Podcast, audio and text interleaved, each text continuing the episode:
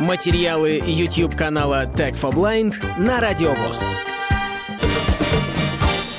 Я рад всех приветствовать. С вами Василий Дрожжин. В этом видео продолжим говорить о том, с помощью чего мы можем оптимизировать свои расходы, не снижая качество жизни. Хочу напомнить основные правила оптимизации. Постепенность и сохранение комфортного для вас уровня потребления. Не стоит начинать делать вещи, которые вам неприятны, только для того, чтобы сэкономить. Можно рассматривать процесс оптимизации как некую игру, где в конце вы получаете приз в виде дополнительных свободных денег. Всегда нужно оставаться благоразумными и помнить, что не все нужно оптимизировать. Примером сомнительной оптимизации будет экономия на собственной гигиене. Этого я вам делать точно не рекомендую. Еще один оригинальный способ оптимизации – это поместить кирпич в бачок унитаза для экономии воды. Оставлю эту находку без комментариев. Мы рассмотрим более экологичные варианты.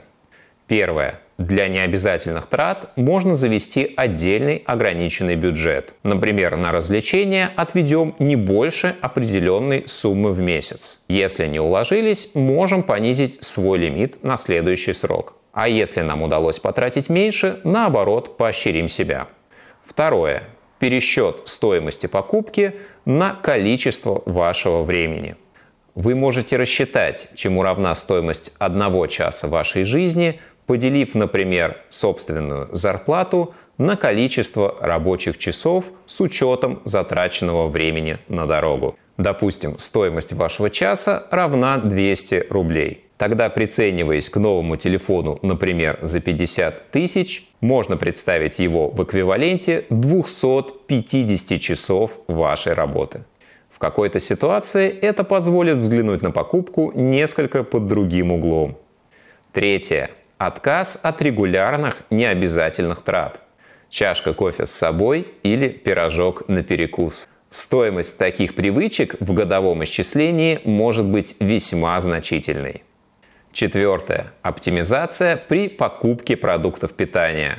Никогда не пренебрегайте списком покупок. Составляйте меню на неделю, чтобы понимать, что именно вы будете покупать каждый день. Избегайте маркетинговые уловки. Берите по акции, когда это вам действительно нужно. Иногда больший объем товара совсем не значит, что вы возьмете это дешевле. Пятое. Мониторьте акции, купоны и скидки. Шестое. Оптимизация коммунальных расходов. Сделайте аудит всех подключенных услуг в вашей платежке и отключите все то, чем не пользуетесь. Телевизионная антенна, телефон, радиоточка. Седьмое. Медицина. Важно помнить, что профилактика экономит огромное количество денег в будущем плановое посещение врачей и бережное отношение к собственному здоровью – лучшая инвестиция в ваше будущее. Восьмое – вещи и подарки. Огромное количество денег можно сэкономить, покупая одежду заранее, не во время сезона, а, например, новогодние подарки весной или летом. Разумеется, этот список можно продолжать. Пишите в комментариях, какие способы оптимизации применяете вы.